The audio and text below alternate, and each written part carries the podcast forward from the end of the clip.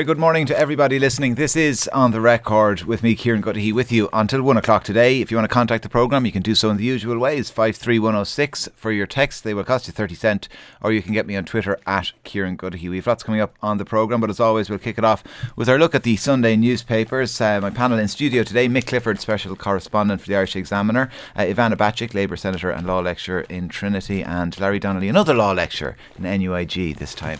Uh, you're all very welcome. Good morning. Good morning. Uh, I'll just run through the front pages for people at home who haven't seen them. The Sunday Independent leads with now for the real election. Varadkar plots Fine Gael path to power after Michael D victory, and of course there is Michael D there on the front page with his wife Sabina. And they also have a story from Niamh Horan um, above the fold. Casey, I'll join Fianna Fáil and be Taoiseach, no less. Uh, the Sunday Times leads with Higgins keeps crown, but Casey rocks establishment. President secures 56% and sweeps every constituency. Uh, their photo on the front page, though, is of the runner up, uh, Peter Casey. A lot of people talking about him this morning. Uh, the Sunday Business Post has a photograph of Michael D. Michael D. Day. Higgins slays the Dragons, but Casey surge sparks debate and disquiet. Uh, their front page story on the Business Post is about Irish links with Saudi Arabia. Ireland's Saudi ties in spotlight after journalists slaughter. Millions in military goods sent to the kingdom, and Dublin Stock Exchange becomes a major hub for Riyadh. And the Irish Mail on Sunday leads with uh, Taoiseach hits back at Casey. Don't make a winner out of a loser. Um, so Peter Casey looks like he'll be waiting some time for that personal apology he's demanding from the Taoiseach. And the Sunday World has a photo on the front page. Jackass is their headline, and it is a fella lying prostrate on the ground in New York with the Sam Maguire on top of him uh, after a night out. And there is apparently uh, shock amongst GAA chiefs at the idea that GAA fans would get drunk with a GAA trophy. Can you ima- can you imagine it? The the indignity of it all. We won't mention that club in Kilkenny that was in the headlines earlier in the year for celebrating it a different way. Uh, but anyway, look, uh, we, will talk about the presidency. I'm sure for for a, a good chunk of the next hour. Um, it is on the front page of, of all the papers except the Sunday World. There, um, and Ivana, I might start with yourself. He was running as an independent, but look, he is your party colleague for for for many a year. Uh, what are your thoughts and reflections on well, yesterday? I'm I'm just so thrilled and so pleased and so happy that he's been re-elected. As you say, I've known Michael D for a long time. I remember canvassing for him when I was a student in the dim and distant past in the late 80s, and he was already a formidable political figure then. So he really has, as our slogan during the election put it, been turning up since 1969. He's had an incredible track record. I recall his time in the 90s as Minister for Arts, Labour Party Minister for the Arts. I think still the best arts minister we've had incredible achievements, including the establishment of TG, TG Ceathair. And of course, then more recently, you know, when we when we ran him as a Labour Party candidate in 2011, just, you know, I think his appeal to people at the time shone through in that election. And of course, since then, as president, he's really been, inc- I think, incredibly powerful as a voice for Ireland abroad. I think he's represented us with great dignity and integrity abroad. But I think at home, actually, people have huge affection for him. And you really saw that when we were out canvassing for him in the last few weeks. Now, of course, he was running not as a Labour candidate, of course, mm. but as an incumbent, as a president, and um, with the slogan "A President for All the People." So, and it resonated with people. And while I know there's been a lot of headlines about the candidate who came second, you know, one can't lose sight of the stunning achievement this was. This was the highest personal vote for anyone ever in Irish history. It was amazing, and you know, to have won on a first percentage-wise, I think it's about half a percent less than Dev, though, we isn't it? Well, I, I haven't seen the final result on that, so I'll hold my fire on that. But 56% of the vote to achieve that and to be elected on the first count in a presidential election, none of us had, uh, you know, anticipated seven years ago that this might happen. And I just think it's wonderful to see him now re-elected for a second term. It's such an important second term. All the challenges of Brexit, of course, but also the challenges too of commemorating difficult centenaries around the Civil War, and the well, the War of Independence, and then the Civil War. So I think it's really great to see him re-elected, and I think he'll do us proud as he has done for the last seven years. Larry, lots of talk, uh, and we will talk about it ourselves in a moment about what does Peter Casey's vote say about Ireland, but what does Michael D's vote say about Ireland? Uh, I think a lot of I'd echo a lot of what Ivana has said. I think that uh, by and large, I mean there are people who love Michael D. There's no doubt about that, but uh, there's a whole other category of people who I think look at the last seven years, uh, looked at the, a president who has done a very good job and somebody who represented the country well overseas, uh, and also I think really struck a chord with people here at home. And I saw it on numerous occasions. I saw the, the, the way Michael D operates with one to one. And these people don't forget that, and it really stuck with them. Uh, and I think that people, at the end of the day, that other cohort of people I'm talking about, uh, they looked at it and said, this guy's done a good job. Uh, it's not broken. Uh, why fix it? And I think that, that ju- their judgment uh, and their faith in his capacity was only enriched by what I think can only be described as a less than inspiring campaign. Uh, I think a lot of people's, uh, if they were, might have an inkling at looking at the others, uh, I think the, the conduct of the campaign brought them solidly and squarely uh, back into Michael D. Higgins' camp. Uh, and I think, look, he's eminently worthy uh, of, a se- of a second term. and I look forward to seeing what kind of themes and priorities he's going to address while in office. What were his themes of the first term, Ivana? Well, he had come to the election in 2011 wanting to put forward the values of equality, of inclusivity, of pluralism, and I think he stood stood firm on those. He did uh, a lot of work around trying to bring people into uh, into uh, well into the I was going to say into the establishment. That's probably not the right word, but trying I think to ensure that those who feel marginalised were uh, were it felt were made to feel included. For example, I mean, one of the big things he did, of course, hosting the Magdalene survivors uh, celebration or, or, or, event in the or in the Áras this year, which I know was so important for so many women who'd been through the Magdalene institutions who felt in, completely marginalised by Irish society. And I think when he spoke last night so powerfully uh, in Dublin Castle, and I was proud and privileged to be there to hear it, uh, he spoke again about the need to ensure politics of inclusivity, of equality, of uh, respect for others. And, you know, that was really important that those were the values that did, in fact, have the most powerful effect and most powerful uh, resonance for people when, when they came to the vote, in spite of, as Larry says, what became yeah, quite an unpleasant sort of campaign with quite, you know, quite low level sort of arguments and a, a descent into quite unpleasant rhetoric around populist rhetoric yeah. and opportunist rhetoric. But Michael D rose above that, and I think again, you know, when he was speaking last night, he talked about needing to build a republic of equality, and I think that's going to be the overriding theme for the next seven years. Yeah, just, just to build on that, I think one of the themes uh, that I think, at least I hope he will address, uh, might be run along the lines of something like the temptations of populism, uh, and I think Michael D can speak very effectively to that because uh, again, although this is a man of the left, let's not forget that he represented a pretty conservative constituency for decades. Uh, and so, in many ways, he was able to bridge the divide and talk to people who would have had legitimate concerns uh, around some issues. Uh, I think Michael Deacon is ideally situated to kind of help facilitate that really, really important conversation. Mick, will you rail against Michael D here? He's entitled to a bit of consensus. Unfortunately, I mean, I mean, I, I could put it this way: the man did a very good job over the last seven years. I don't think anybody would disagree with that. Therefore, being an incumbent, having done a good job, having achieved over that period a level of affection among the country that he may not have had prior to that, I'd suggest, having done all of that, it would have taken an exceptional candidate to uh, beat him, and it would have taken a bit of a dirty election too. You know, I mean, you the only the only thing you can really say going against him is the business that the man will be in the, his 80s in the latter half of what is a pretty vigorous uh, mm. duties in that office. Now. If there had been an exceptional candidate, possibly he could have been beaten. As it was, the field, it was really awful. I mean, if you put it about absolutely, that was a fantastic vote he got, but you have to put that in context.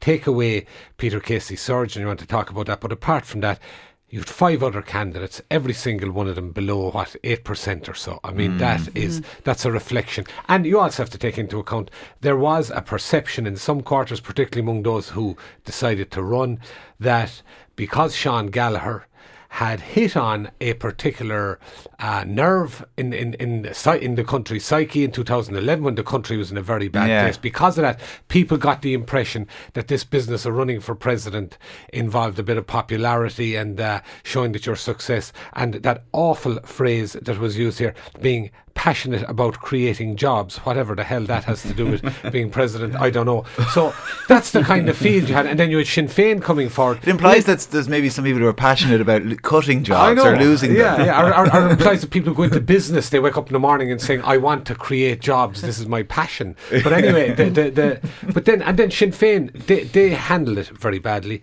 Um, Liadh um, Ní Riada, to be fair to her, I thought she grew throughout the campaign, but they needed a serious candidate. And to my mind, if they were very serious about it, they needed somebody from outside the party. And so strategically, they were the only political party in it who were going at it, and they didn't do a very good job of it. But as I say, unless there was an exceptional candidate, despite all of that, there's no way Michael D would have had a, a serious challenge. Could I just say, I mean, Yeah. I, I do agree with Mick as the campaign wore on. Clearly, uh, Michael D did rise absolutely head and shoulders above the others in terms of just articulacy and um, conduct and dignity and so on. But I think at the start of the campaign, it wasn't quite so apparent that the other candidates would not be substantial. I mean, it's easy now to say in hindsight, look, looking at the, the very low rate, rating that most of them got. But, you know, the reality is that Sinn Féin were running a seasoned political person who had been who had been elected as an MEP for Munster in Liadh Ní Riada, and certainly I and many others I think expected she would do a lot better. we I think she was. She, I, I think they ran, as you say, a very disappointing campaign. I, I think they are the come out. They do come out of this Sinn Féin as the big losers in terms of uh, of such a low proportion of the vote. But that wasn't to be predicted at the start, and indeed Sean Gallagher I think would have anticipated he would do a lot better. But Ivana, that, he that, that's became a suggesting that Michael substantial Lee had a very good campaign, and I, I would dispute that he had a very good campaign. He did an all right campaign. Yeah, he I- didn't have a very. He wasn't a great. It wasn't a great campaign. I thought he ran. I thought it was a really good campaign, Yeah. Mick. I mean, I know it's hard maybe to see it from the inside, but I thought it was really good. I thought it was really positive. We stayed po- absolutely positive throughout.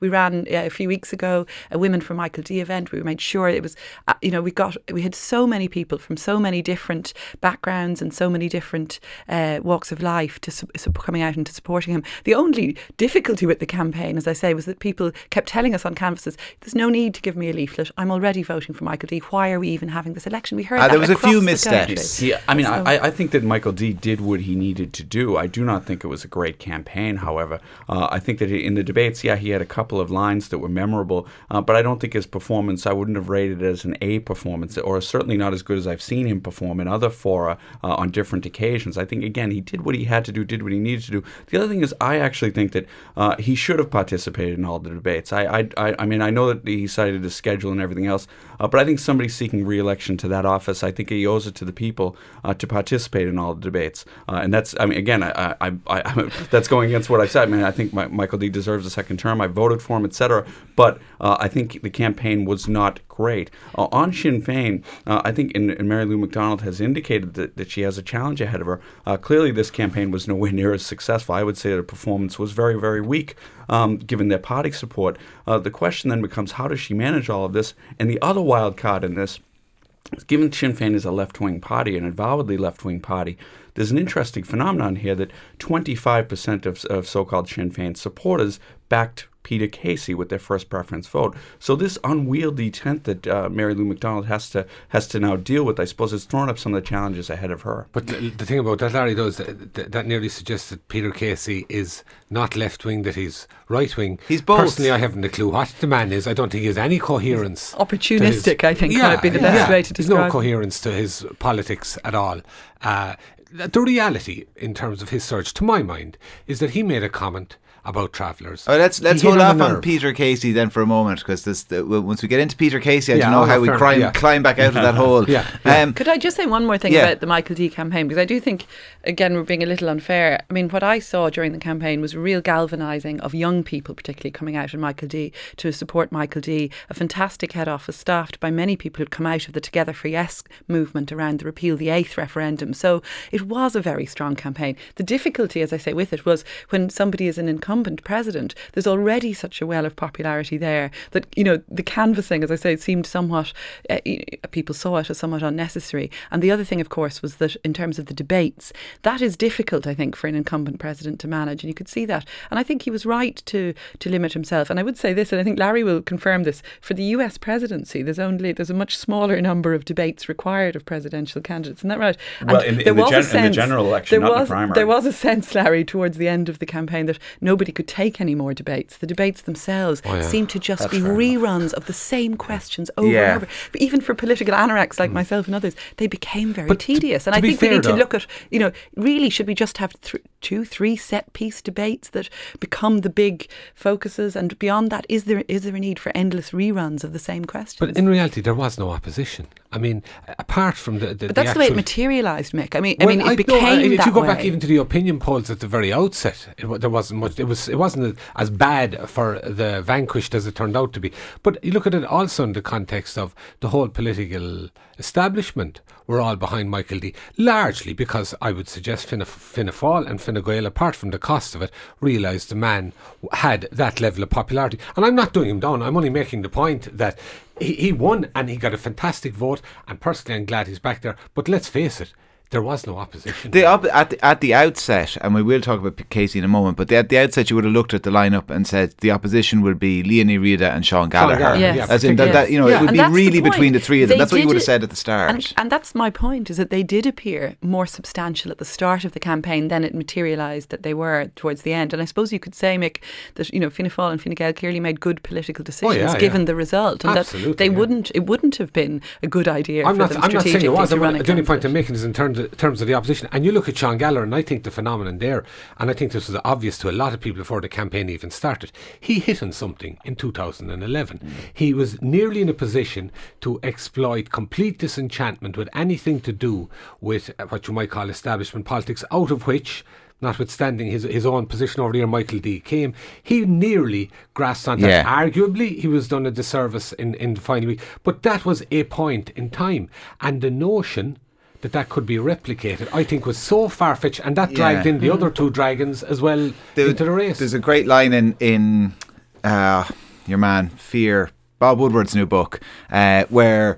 Ste when Steve Bannon comes on board the Trump campaign, that he has a conversation with Trump and he says to him, uh, America's ready for a change agent and you can be that change agent. And when I read it, I thought that was Sean Gallagher in 2011. Like, as Yeah. in, Yeah. that we, the, the country was kind of looking for a change or someone who would embody, you know, something new. in a non-executive fashion. That's Yeah. the other thing. Someone that would embody something without actually being in charge of Well, anything. it's you the know. essence of a protest vote. I mean, Yeah. that's what you're talking about. Not a real change agent, but somebody who can symbolise change Yeah. Symbolise protest and symbolise a, a challenge to the establishment. And you're absolutely right. I think that's what Sean Gallagher represented in 2011. And this time round, of course, that vote went elsewhere. It went to one of his fellow. He was a funny campaign because he, he people who know him and I've spoken to people who know him who would say he didn't seem himself on the campaign. And when you talk to him it's all this corporate slogan speak. And I interviewed him yesterday and he told me about the only time you're looking down is when you're helping someone up.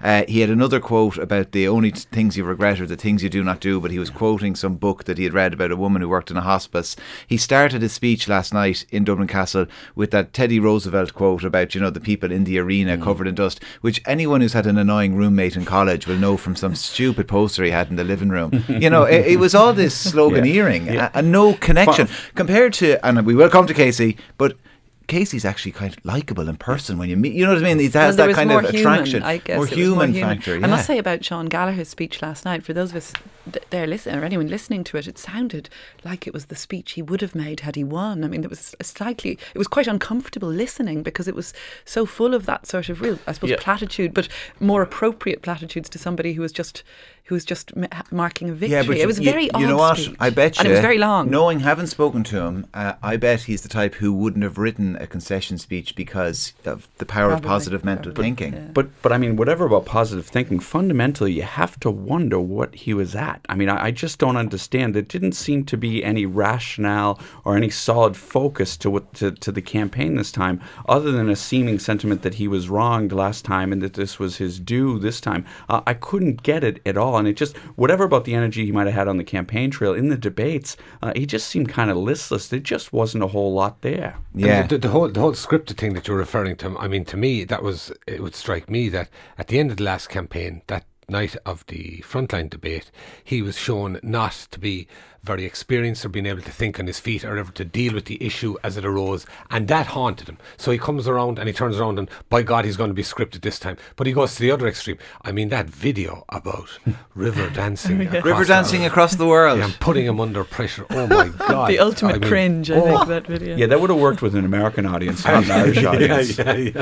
Uh, well, we were talking about uh, Liadh Ní Riada. Let's go back to her for just a moment because, uh, Ivana, it- it's amazing when you actually look at the figures. Mary Lou had about 6,000 first preference votes in Dublin Central uh, in the last general election, and Liadh Ní Riada had 1,700 votes uh, yesterday, first preference in, in that constituency. You go up to Louth, where Gerry Adams and Imelda Munster were up around the 15,000 mark in terms of first preferences between them, and she's I don't know, a couple of thousand first preference votes as well. Lots and lots of Sinn Féin voters went out on Friday and voted for someone else Yes, other it- than Liadh Ní Riada. It, it was extraordinary, and I mean, we watched Dublin Central with great interest, as you say, because of course it was it's Mary Lou McDonald's constituency. We'd run a very strong campaign for Michael D there, a lot of groundwork canvassing. Joe Costello, of course, our Labour representative there, had been running the campaign there, and uh, so we were delighted that it was so strong for Michael D in that particular constituency. But it was particularly noteworthy how low uh, Liadh Ní Riada's poll was. I think you know there's a whole range of different reasons, but certainly Sinn Féin must be regretting that they didn't make her, given that she was a, a candidate from inside the party and not an outside candidate. I think they're probably regretting they didn't make her more clearly Sinn Féin. I mean, it was remarkable that there was no party logo on the posters, uh, that she was in the beginning attempting to distance herself. It seemed from Sinn Féin with the comments about the poppy, which then appeared to backfire among party faithful in Sinn Féin. But it's very hard to know. I mean, I, I was very surprised by how little of the Sinn Féin vote she won, but I was also surprised she wasn't a stronger performer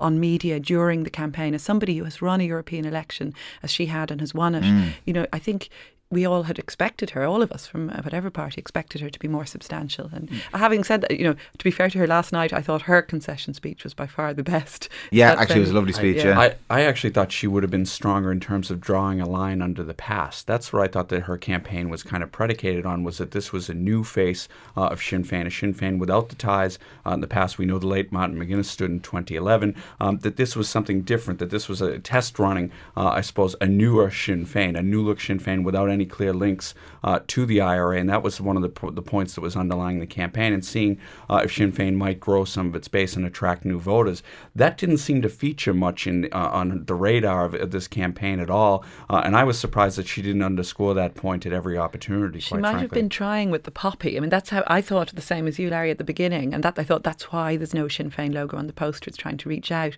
as a campaign. But I think they then rode back after the poppy comments didn't seem to go down well with party supporters. That's a guess now as to what. As They, to why they that also were very late coming to it. I mean, I think for somebody who did not have widespread recognition at all, to introduce her so late, um, we go back to Mary Robinson, start when was it April, May of, of the year for the November election. yeah. Some say even before that. Yeah, in fact, yeah. but to, to, to introduce her so late, I think was um, was a major problem. But also, you have to put it in context. Take any of the political parties. Somebody who entered politics, as far as I know, she wasn't even a uh, councillor or local representative prior to the European elections. Somebody who entered politics, first term MEP, and thrown onto the national stage in this manner. It'd be a very big task for Yeah. anybody, to be fair, you know. Yeah, look, we better take a very quick ad break. Ivana, Larry, and Mick are staying with us. Go nowhere. Words matter. Words can hurt. Words can heal. Words can empower. Words can divide. And the words and ideas I have used in this campaign reflect a vision for Ireland based on four strands. Equal and together, strong, sustainable communities, sharing history, shaping the future, and Ireland's voice matters. Yes, Michael D. Higgins speaking down in Dublin Castle yesterday, yesterday evening when he was re-elected, duly re-elected uh, President of Ireland for another seven years. Ivana Bacik, Larry Donnelly and Mick Clifford are with me in studio. Ivana, he was talking about Peter Casey there, was he? well, he certainly didn't mention uh, him by name, and rightly. Um, but his his speech, I thought, was very important in terms of asserting that alternative vision of Ireland that he'd been asserting throughout his campaign and uh, indeed throughout his presidency for the last seven years, which is the need to build an inclusive Ireland, a republic based on equality. But that comment about words was really, I thought, really powerful when he said that last night. Uh, and uh, you know, I think everyone in the everyone felt Yeah. yes, there's a there's a message, there's an underlying subtle message there about the power of words to hurt. And certainly, one of the things that was unfortunate about the campaign was that uh, with Casey particularly, there was it seemed there was a real tendency to just lash out with words as if words don't matter, and without thinking through the su- substance or portent of what you're saying. And that's something I suppose we associate with a kind of populist rhetoric around politics that we see with, with Trump. Not to compare Casey necessarily to Trump, because as Brendan Howlin said when he was asked, was was Casey the Irish Trump yesterday by some reporter,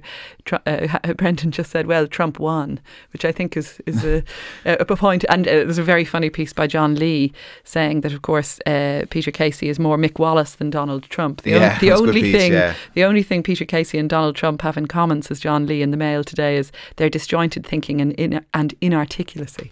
Which is Uh, rather sharp, but I mean the point I think is about words mattering, Yeah. and that that didn't seem to be apparent, or didn't seem to be something that the that, that Casey and Peter Casey in particular seemed to take to seem to think of. He would just say things without them necessarily having any basis uh, in fact or in evidence, and certainly some of his comments were, of course, very problematic and and really very uh, troubling to hear. Larry, w- we're wildly in favour of cheap plugs on this show, and I know you had your uh, your sixpence uh, on the journal.ie last night. So, what was your interpretation? Well, I mean, I, I think one can agree with the, the the merits of everything that Ivana has said, but there is no denying that Peter Casey's words struck a chord uh, with an awful lot of people. You do not go from two percent in the polls to a, over twenty percent, showing a tenfold catapult uh, in that short space of time, unless you've done so.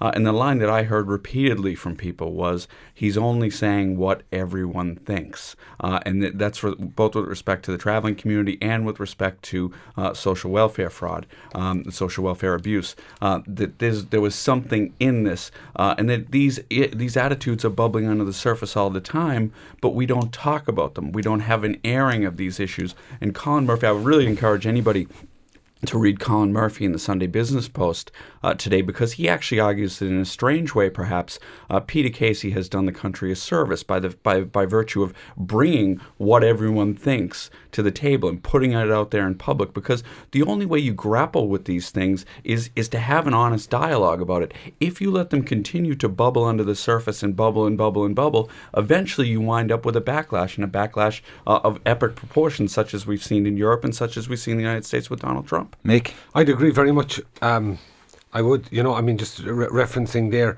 um, uh, Colin Murphy's uh, column. Just a, Yeah. a quick look at it. He mentions that Casey, uh, two key rows that Casey sparked on travel identity and on welfare are deep fissures in Irish society. I disagreed on both is issued. I'd prefer that they were settled, but they're not. Given that, better that they be aired than ignored. Better to know where Irish opinion lies in them than be surprised by it in an election where more is at stake. Better to win the argument than simply succeed in suppressing it, as was the implicit intent of those who called for Casey to withdraw from the campaign. And I think that is spot on. As with Larry, that's definitely the feedback I got from a lot of people. And you have to face the issue. There is a problem out there in sections of rural Ireland. If you look at places where Casey got a high vote, look, travellers have had an awful time. They've been discriminated. There's absolutely no doubt in the world. The statistics are there, the life stories are there. There's no question.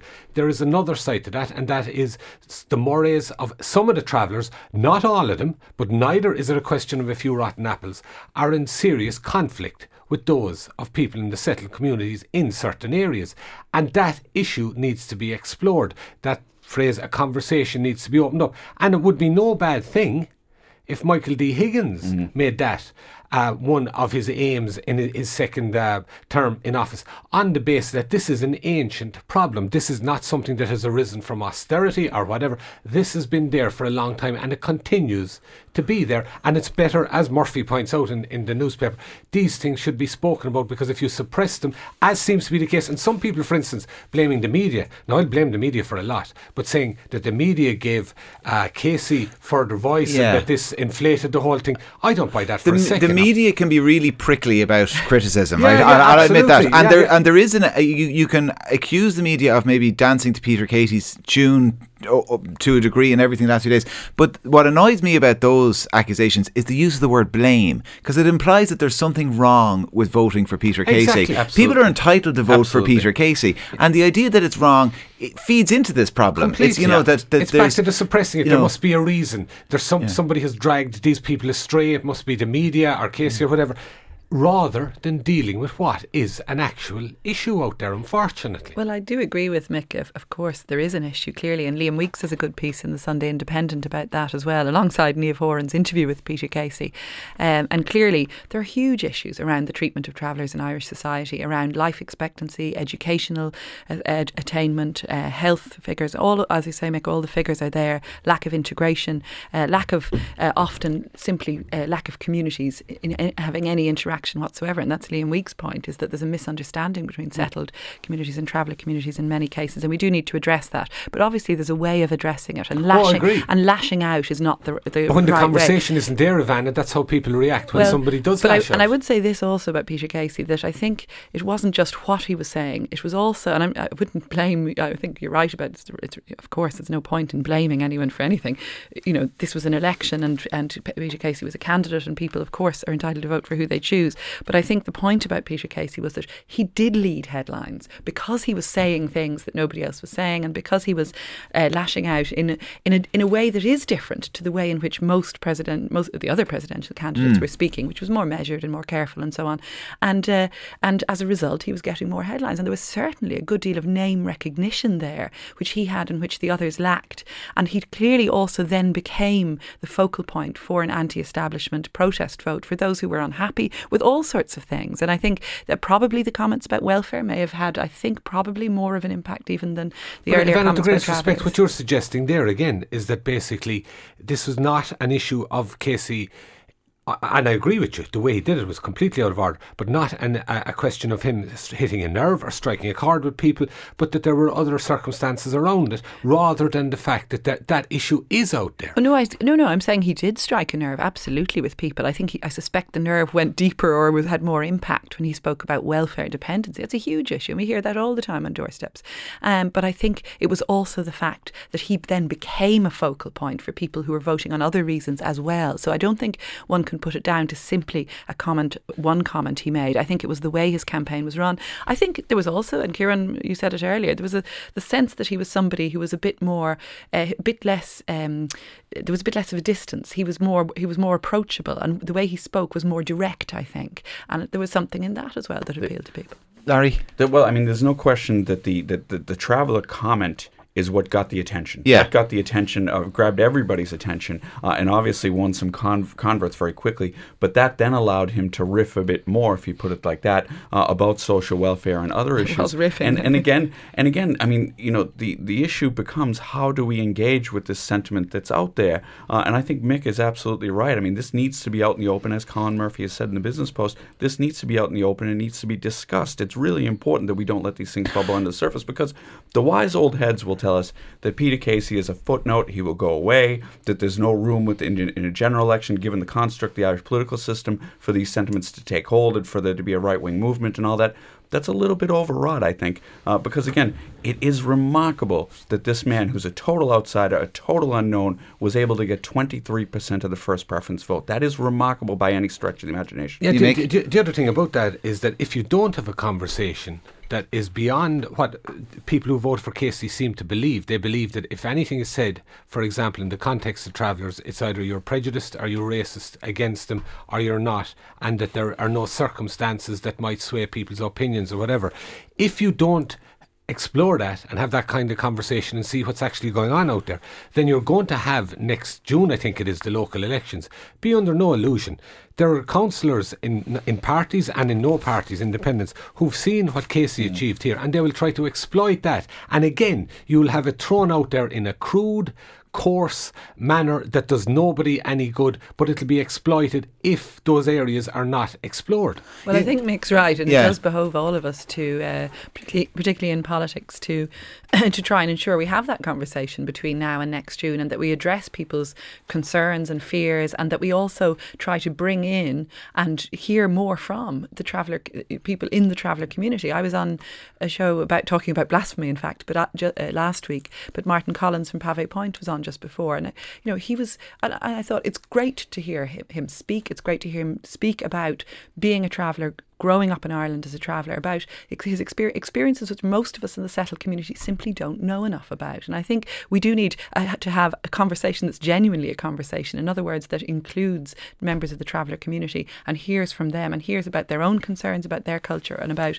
how they can, uh, how they and we can get on in the future. And I do agree also that as, as President, Michael D. Higgins should uh, also play a role in that, in trying to ensure there is a proper dialogue. I think he will. I think that's a big part, going to be a big part of his presidency, is trying to ensure a dialogue between different sections of, of society. Larry, I suppose with, with lots of talk around about uh, you know populism and nationalism and all that, that there's there is then with this uh, uh, talk about platforming. Who do you give a platform to, and you know who, whose whose opinions are most valid or valid of airing? And there seems to be, and I wonder is then is is Peter Casey or the popularity of his comments an inevitable result of the fact that there's a difference between challenging people's opinions and challenging people's expression of opinions. Do you know what I mean? That that we've become, and in the media, we as well have become fixated on challenging people's expressions of opinions. Rather, you know, you're not allowed to say that as opposed to you shouldn't think that, and here's why you shouldn't think it. Rather, you're not allowed to say that. But if you say that to someone, they just they don't say it, but they still think it. Yeah, yeah, I, get what you're saying. I mean, there's there's a fine line there, I think, between the two. Uh, and I, I, like Mick and like yourself, I mean, the, the, the criticism against the media this time, I, I, really rejected out of hand, to be quite frank. Uh, I don't know what the media could have done here other than cover the presidential campaign uh, and cover these comments. And I mean, the, that's the reality of the situation. Uh, and I think that some of the people who would have rallied to Casey, and you see you saw this on social media and elsewhere, um, they wouldn't be uh, fans of traditional media. They wouldn't be fans of uh, people in the so-called Dublin establishment. Uh, they would view a disconnect between their ordinary lives uh, and what happens here in the dialogue that they hear typically uh, in the media. So I think that, that worked uh, to Casey's advantage and worked to his effect. Um, the question then becomes, what do we make? Uh, of this movement. What do we make of this 23% vote? Uh, is it going to be a footnote or is there something more uh, that could be in the works here? Uh, that's the open question, politically speaking. Uh, I think we're wrong if we make too much of it, but I think on the other hand, we're wrong if we dismiss it out of hand. I, mean, I, I don't think Casey as Peter Casey as a political figure is going anywhere. To be honest, well, Fianna Fáil he's going to. well, page of the, well, they were. This is what they were hinting at yesterday. You, know, there'll be a big announcement tomorrow. Can I think that's it. imagine the grief Micheál Martin would have when Peter Casey is one of his TDs? He could well do, but I don't think as he, he certainly. I put it this way. Sorry, I don't believe he'll be a major political figure or even a rallying uh, point for people who are disaffected in, in any form or another. I think he stumbled across this on the basis that remember he was the very last of all the candidates. He could end up in the Dáil though. He could see him getting elected. He could, he could end up in the Dáil. He could I, end up in the I, I think he'd be. I think he'd be immediately extremely frustrated as just one backbench exactly. voice in the Dáil. I don't exactly. think the Dáil is for him. No. No, well, he's going to be Taoiseach, Larry. Read the full headline. I think uh, my own feeling on it, uh, watching the campaign this week, was that we may well see him running for Europe for the Northwest constituency. For, good point. Yeah, because well, that's the sort of platform. I think you're right, yeah. about the Dáil not being a big enough stage, you know, for somebody who's just gone through a presidential election. And people we wouldn't take well it as serious as they would a Dáil election. We, well, we've seen we've seen that sort yeah, of yeah. rhetoric. I, th- I, think have more impact in a European election than in a Dáil election. I mean, one of the points being made in, in one of the some of the commentary is Renua has gone nowhere, but I see they're ho- hoping to welcome Peter Casey into their fold. So. All right, well, wouldn't that be an interesting dynamic? Uh, Luke Ming Flanagan and Peter Casey, MEPs. yeah, wouldn't I suspect it, it might be one or the other, not both. Uh, we the presidential election for a few minutes. You are listening to On the Record. Mick Clifford, Ivana Bacik, and Larry Donnelly are still with me in studio. We are going to set the presidential election aside for just a few minutes. Gerard Howlin and Sean Defoe will be with me after 12 uh, to discuss it, uh, aspects of it again in, in, a little more detail. But I want to turn now, Mick, uh, to a story. John Mooney actually is writing about it in, in the Sunday Times today, and it's um, John Barrett, the head of HR with Gardaí, who uh, has been suspended. Uh, Drew Harris sought his suspension because he was a civilian. Department of Justice needed to give it the okay. Uh, I was speaking to John Mooney during the week. What's your take on, on all of this? Well, John Barrett's an interesting figure to this extent. He was the most senior civilian to be brought into the Gardaí at a time of civil. They were trying to civilianise some of the management. He mm. was brought in. He came from the corporate world. He was highly regarded. Then we had a scenario last year, the Templemore uh, financial irregularities. He comes before the PAC and he contradicts Nóirín O'Sullivan about a meeting she said was a cup of tea where nothing was conveyed. He said it was a two hour meeting. And he had minutes. he had notes, he had minutes from it. And he was very much complimented and very much seen as this idea of somebody from outside the Garda culture coming in and brushing it a bit clean and having a different approach. And he was regarded as something of a stand up guy, to use that phrase, at that point. Then you roll on to Charleton. And he came out with some allegations, one in particular that a senior colleague had said to him at a meeting that they were going to get Maurice McCabe at the O'Higgins Commission.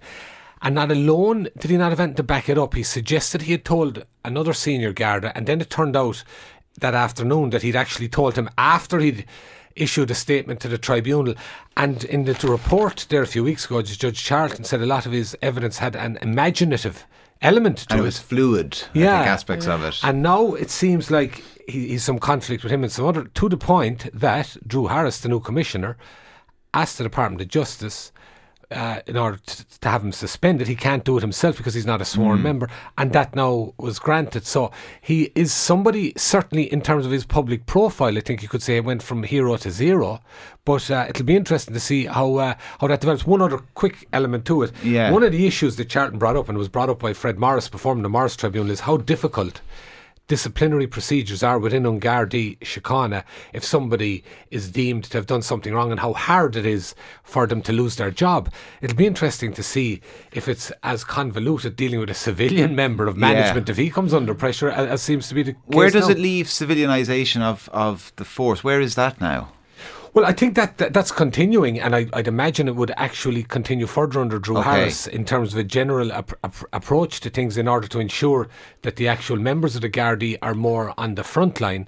But it would seem that Mr. Barrett has been something of a dividing figure in HQ, and uh, Drew Harris has come to the conclusion that. Um, he, he he thinks he should be uh, suspended, but as John Barrett is is, is uh, contesting that as well through his own um, legal people. Ivana, Drew, Harris was before a Oireachtas Justice Committee during the week, and some of your uh, colleagues in the uh, Seanad were, were, were questioning him as well as TDs. And look, he got a, a fairly easy ride. I assume that will kind of dissipate once there is an inevitable scandal. Well, there is an awful sense of inevitability about that, and it's just the product of so many years and of so many uh, revelations about issues within the Gardaí, problems within the Gardaí, over a series of reports. Mean, Mick mentions the Morris report, and of course, a lot of reforms were then instituted, including the policing authority, which was something we had been pressing for in the Labour Party for a long time. Uh, but I mean, even even with that, obviously, that's not long in place.